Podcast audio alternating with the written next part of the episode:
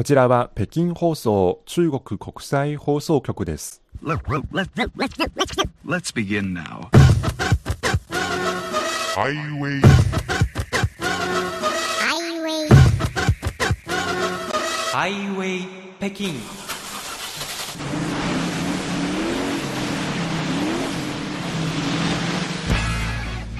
お聞きの番組はハイウェイ北京。CRI 中国情報ラジオです。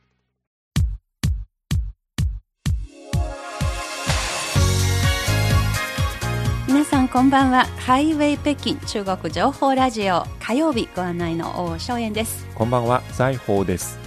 10月も半ばになってしまいましたよね、はい、今年の北京、えーこれから大きな政治的な日程が始まります。はい、中国共産党第20回全国代表大会、略して第20回党大会がまもなく開催されます。はい。これは中国共産党の5年に一度の全国代表大会です。国内外から注目されています。はい私たち CRI 日本語放送も様々なプラットフォームでリアルタイムの報道をしますので、ぜひ私たちのラジオ、ホームページ、アプリ、それから SNS などにご注目ください。はい、えー、ツイッター、フェイスブックなどに CRI 日本語とあの入力して検索していただければたどり着くことができますので、はい何卒皆さんよろしくお願いいたします。はいということで今週の番組のメニューをご紹介します。週刊ニュースファイルでは中日共同制作のグルメバラエティ BS 吉本で放送開始それと北京にパンダ保護研究基地年内に着工などのニュースについて解説を加えながらお伝えします後半はスペシャルバスケットのコーナーです。今回も文化の秋芸術の秋の続きです。え北京で最近開かれているいたですね。中日国交正常化50周年にちなんでの2つの交流展をご紹介します。はい。ということで今日も最後までお楽しみいただければと思います。ここでオープニングナンバーです。中国大陸の張杰長傑の歌で奔騰大きな川。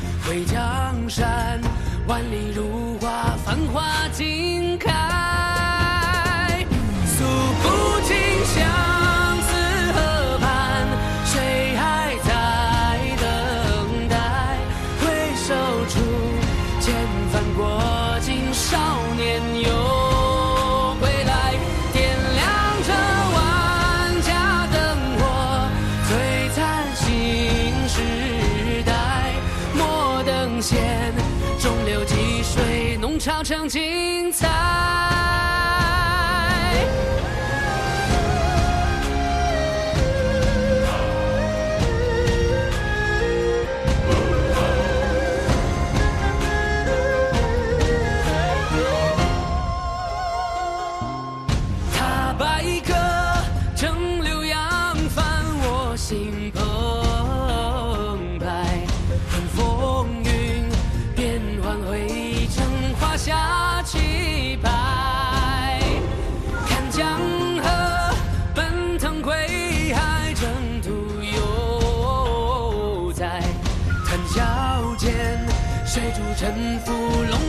学。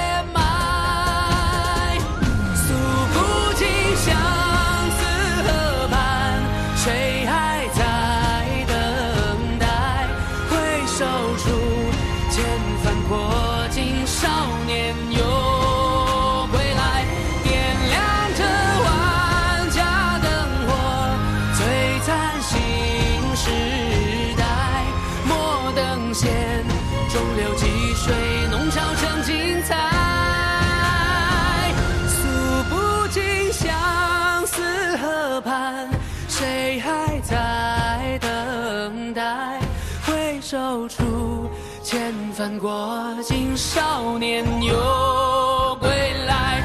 点亮这万家灯火，璀璨新时代。莫等闲，中流击水，弄潮成精彩。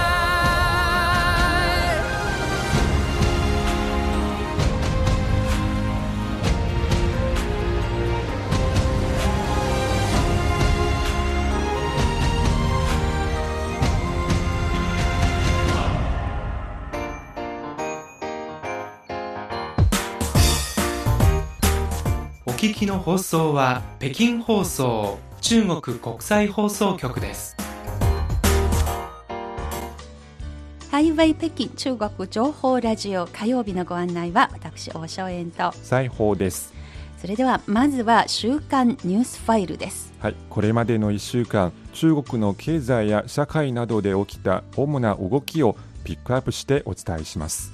まずは社会と暮らしについてです、はい。えー中国のインターネット情報センターの発表によりますと今年6月現在、中国のネットユーザーの規模は10億5100万人に達し、ネットの普及率は74.4%となっています。またスマートフォンを使ってインターネットを使う人の割合は99.6%に上っているということです。もうつまりもうほぼすべてのあのうん携帯電話がスマートフォンでインターネットにつなげることができるということですね。そうですね。これが大きなインフラの変化ですが、はい。次は空のことですね。はい、中国の航空会社海南航空はえー今年9月下旬から客室でのペット同乗サービスを開始しました。はい。乗客はペットを機内に連れて入ることができるようになりました。すごい。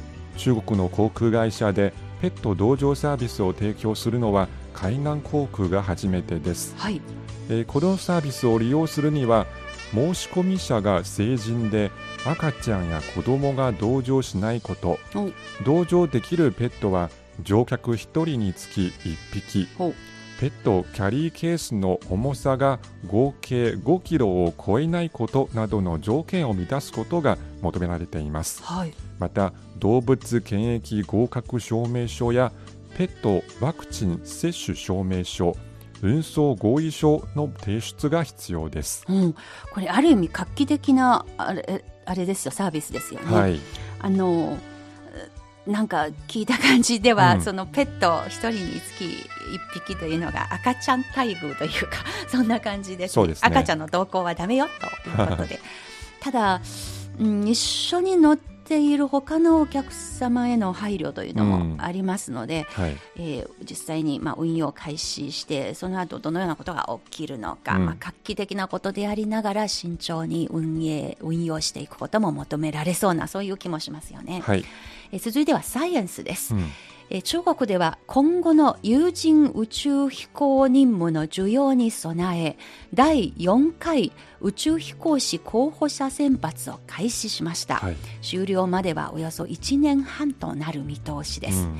今回の選抜ではえ宇宙船の操縦士78人のほか、フライトエンジニアと搭乗科学技術者56人を含む、まあ、合計12人から14人が選ばれる予定となっています、宇宙船の操縦士はあの人民解放軍の現役パイロットの中から、そしてフライトエンジニアは航空宇宙事業や関連分野の科学技術者の中から、えーそれから搭乗科学技術者、えーこちらは宇宙えー宇宙科学および応用分野の科学技術者の中から選ばれると、はい。でちなみに今回の選抜は初めて香港とマカオの関係技術者も対象となっていると、これニュースで見た時に途中までえ私ももし頑張れば申し込むことができるかなと思ったらば最後まで聞くと専門的な知識が必要。必要ですとねいうことですね。はい。やっぱり宇宙の小旅行じゃないですからね、うん。重要な旅行ですので。はい。はい。続いて海水淡水化についてです。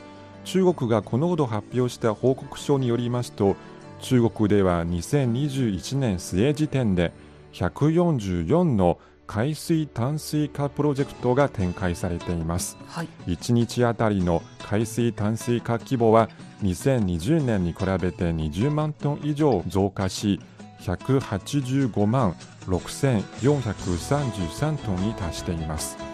中国の海水淡水化プロジェクトは遼寧省天津市河北省山東省江蘇省浙江省福建省広東省海南省の沿海地域にある9つの省都市で行われていますはい。作られた淡水は主に工業用水と生活用水に利用されていますまたそれと同時に沿海地域における原子力発電や火力発電鉄鋼石油化学などの業界による海水冷却水の使用量が増加していて2021年の中国の海水冷却水使用量は2020年と比較しておよそ77億トン増えて1775億700万トンに上りましたうん。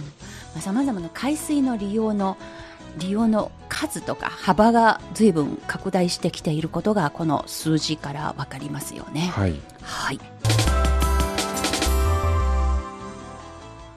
それではここからは各地の動きです。まずは北京です。ジャイアントパンダの保護基地、なんと北京にもできるということが発表されました。はい、これは北京に初めて設けられる基地。うん。で、これに関する協力文書がすでに調印されたということです。はい。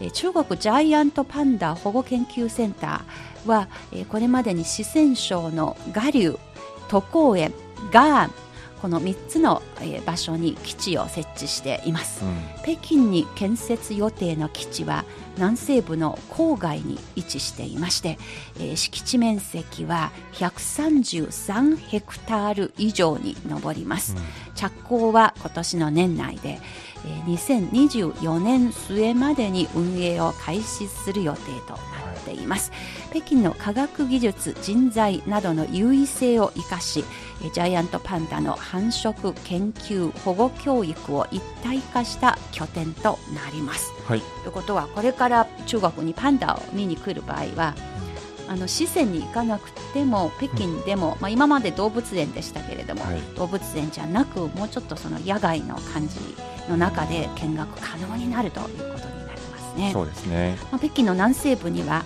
えーシフゾウといってチベットオオカモシカの一種ですがあそれに関するニルー保護公園もありまして、はい。あのまあ、いろいろ動物にご興味のある方そういった意味では、えーいろいろ北京で探検ができそうな気がします、はい。楽しみですね。はい、続いても北京です、えー北京冬季オリンピックの選手村スポーツレジャーパークに変身して先月末正式に一般開放されました、はい。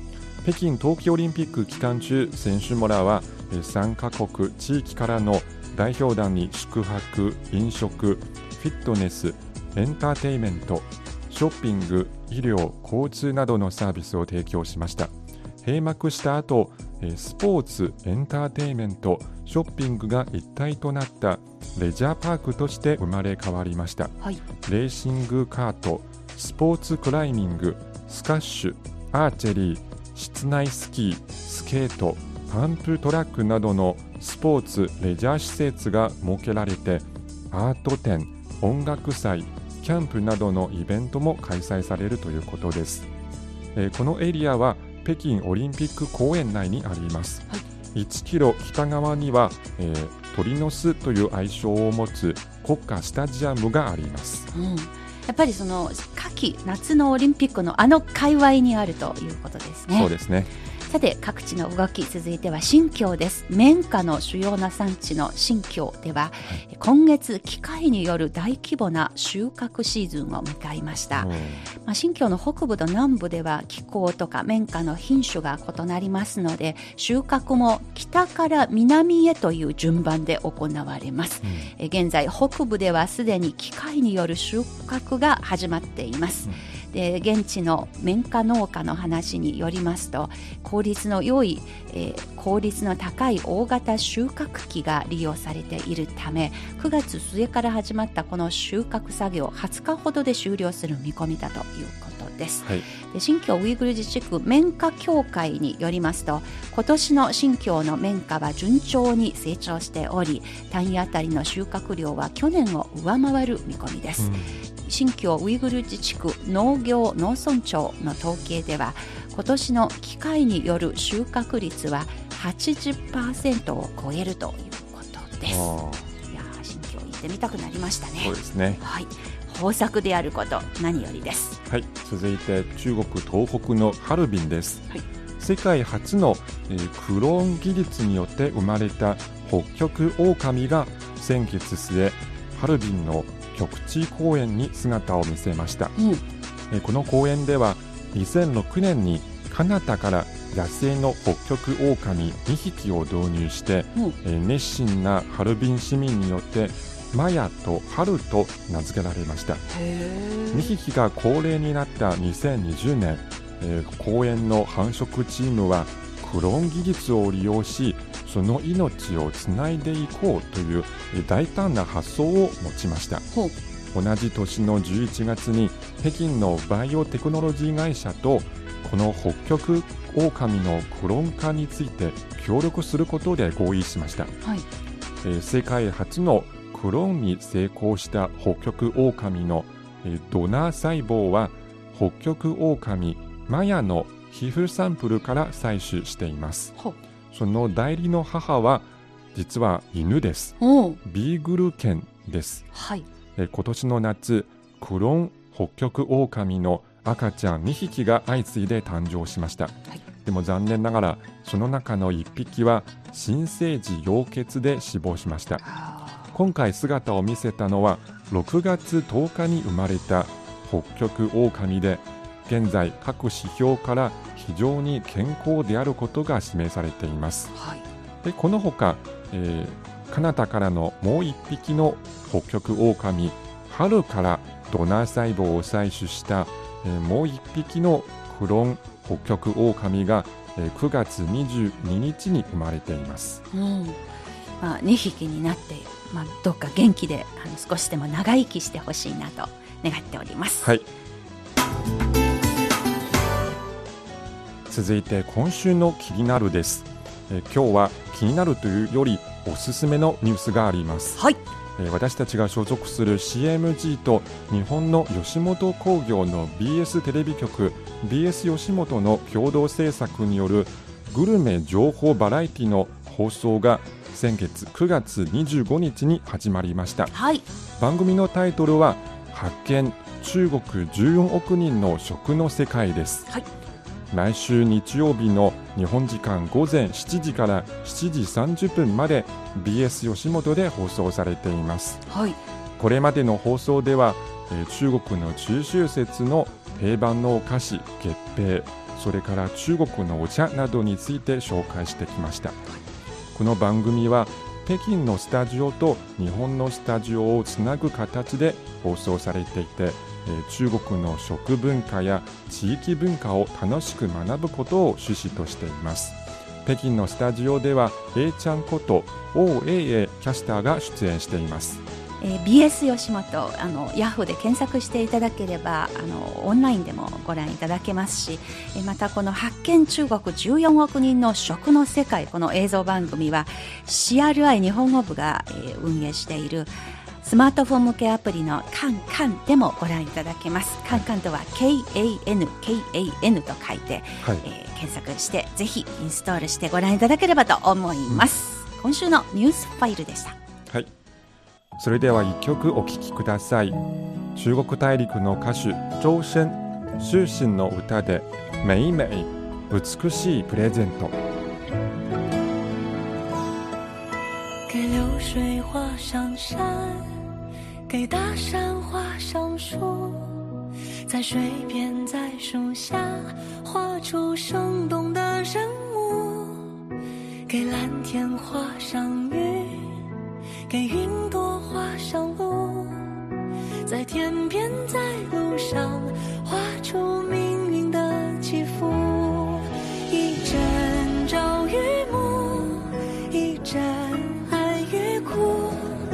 些青葱岁月间，玲珑少年一处处。给你一幅时光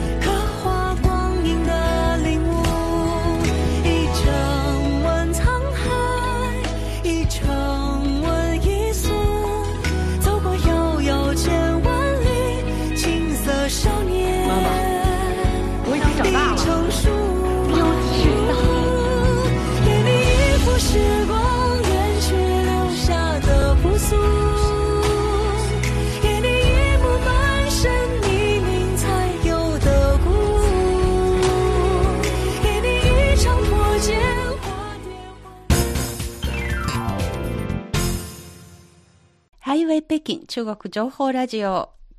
ここからは文化の秋、交流の秋の特別企画です。今回は国慶節連休中に北京で、あの、私が見学しに行ってきた2つの展示会をご紹介したいと思います。この2ついずれも中日国交正常化50周年を背景に企画されたものです。はい。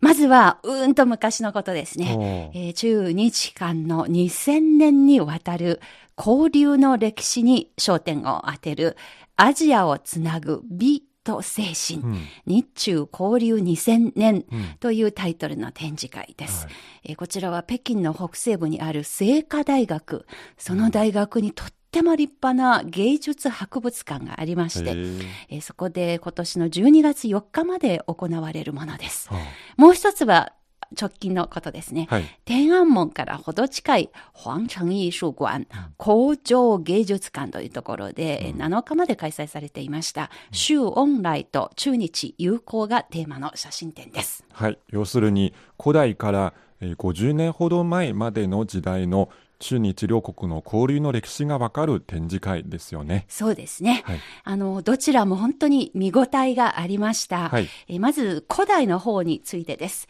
内容とっても興味深いですが、えーまずその展示会の主催先も興味深くあの思いました。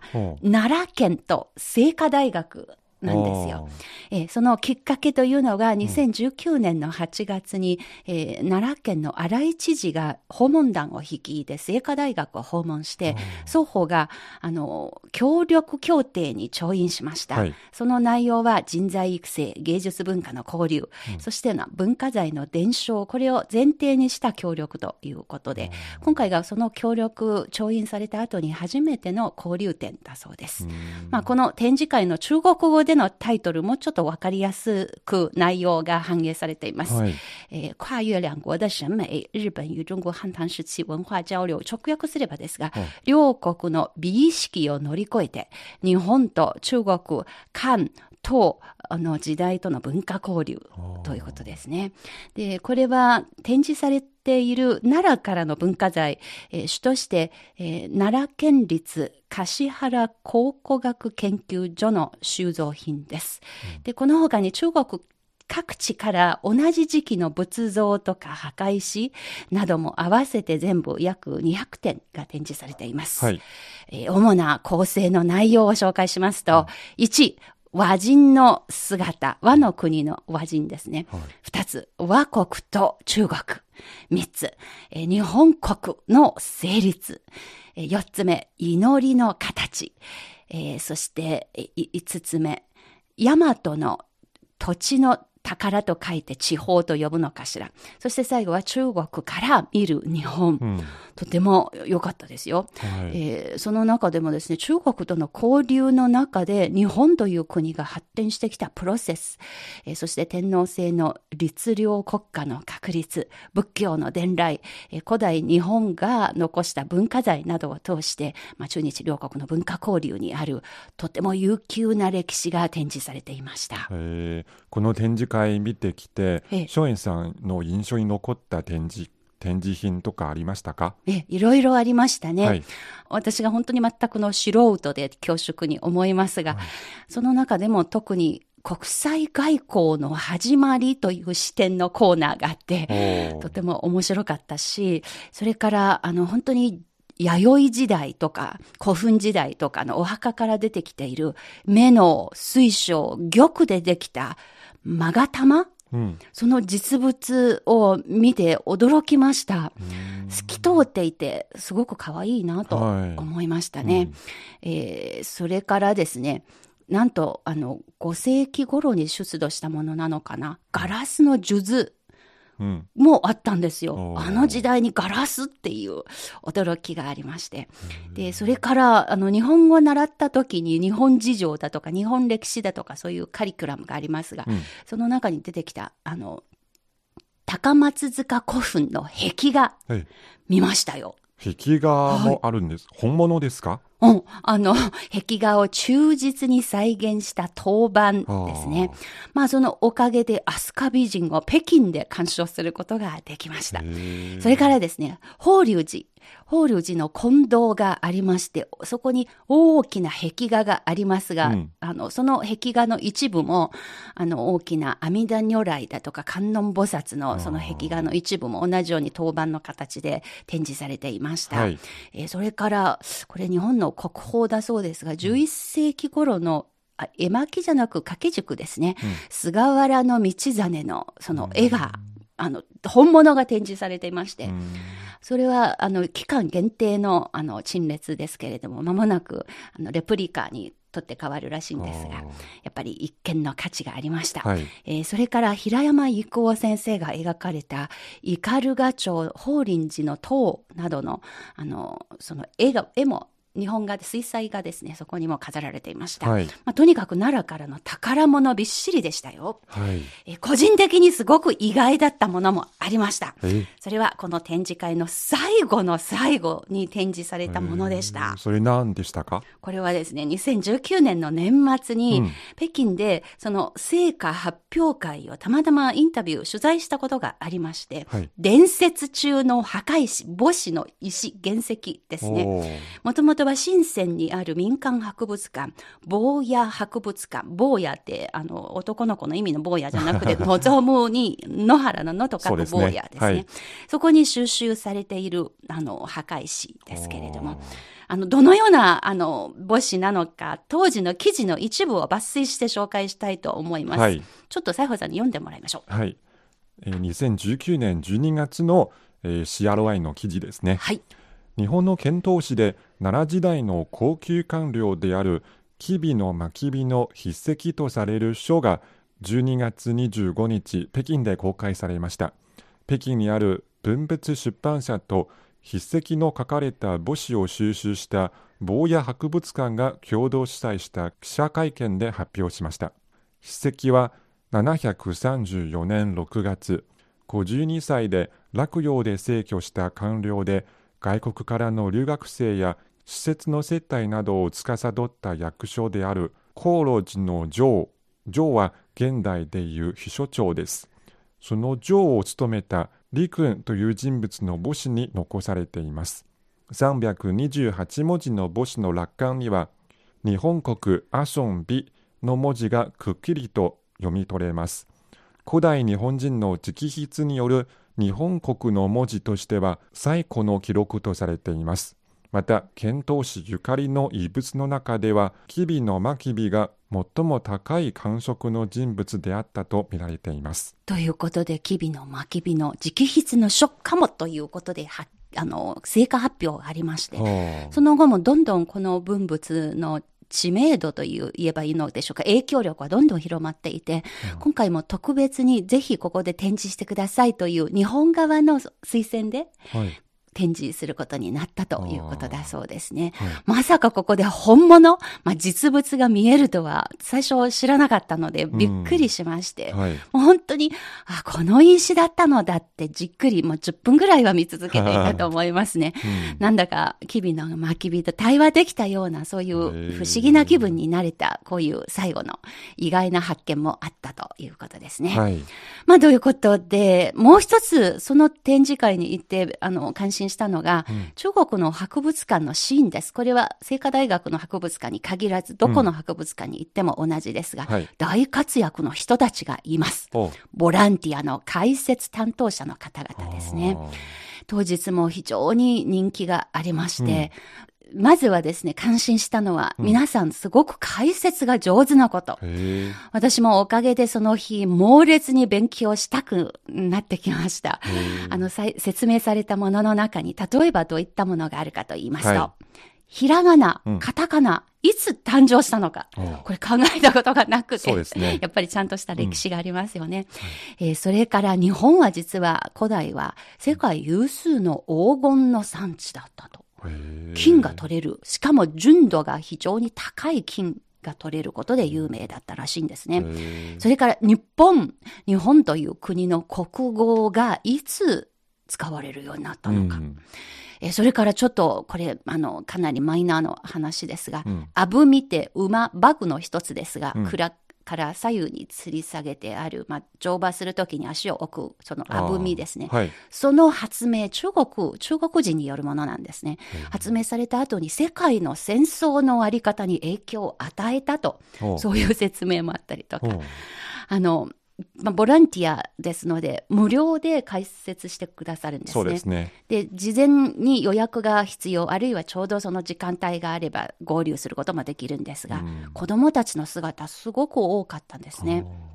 で、質問を出しながら、あの、皆さんに答えてもらいながら、一緒に見学するという、本当に楽しい案内ですね。はいへで、無報酬ですけれども、実は試験があるらしいんですよ。えその、その日もですね、あの、すでにベテランの、その、ボランティアの方もいれば、あの、試験を受けるためのテストを、テスト解説をしながらうん案内していた方たちも何組見えましたよう。んだから、ただですけれども、合格者のみが許される仕事。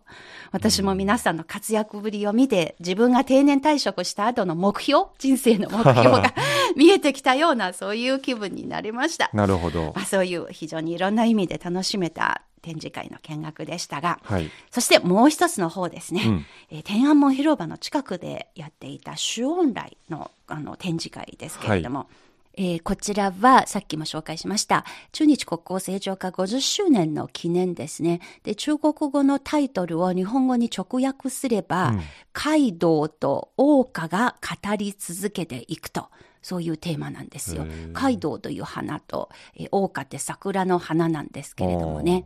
で桜の花これ分かりやすいですけど日本を象徴するええ。花ですのででもカイドウはなぜですか？これは周恩来総理が、あの、中南海に住んでいまして、そのはい。お住まいは青果町と言いますが、青果町の中庭に植えられている木です。おう。春になるととっても綺麗な花を咲かせますので、うん。まあ、周恩来を忍ぶ時によく使われている言葉なんですね。象徴的な花です。はい。で、この天安門から、あの、本当にすぐ、壁を隔ててすぐ奥の方にある芸術館の地下1階で9月26日から10月7日まで開催された展示会でした。うんこの写真展4つのパートがあります。えー、周恩来の日本留学時代、中日民間交流の促進のパネル、そして国交正常化、さらに代々にわたって伝えていく中日友好、せせ代々の友好ですね。はいという4つのパートですけれども、200枚ぐらいの写真が展示されていました。州オンラインの足跡の展示でありながら、えー新中国が成立した後の中日交流の歩みの展示でもありました。で、中国その、北京のこの展示会がもう閉幕しましたけれども、この後は、州オンラインの成果である、えー、江蘇省のワイヤン、えーさらに広州、広い広州でも展示される予定です。はい。で、日本では東京、京都、仙台でも実施するということなんですね。その日やっぱり親子連れとか学生たちの姿が非常に目立っていました。はい。で、メッセージブックをめくってみると、月丹中学うん。の生徒たちが、あの、たくさん名前とか感想が残していましたね。まあ、月丹中学は日本語を習っているクラスですねがあることで、その OB がうちの同僚にもたくさんいますけれども、実はこの周恩来さんに関する、えーとりわけ日本に留学していた時に関する最新の、えー研究成果も、えー発表されていまして、はい。その当日の展示パネルの中にも一部ありましたけれども、とても興味深いものが、あの、いろいろありましたので、今日は時間の都合上で、あの、詳しく紹介しませんが、また近々改めて紹介できればと思います。はいということで、今日の文化の秋、芸術の秋シリーズでは、国交正常化50周年を背景に北京で行われていた、いる、あの展示会も含めてですが、2つの交流展についてご紹介しました。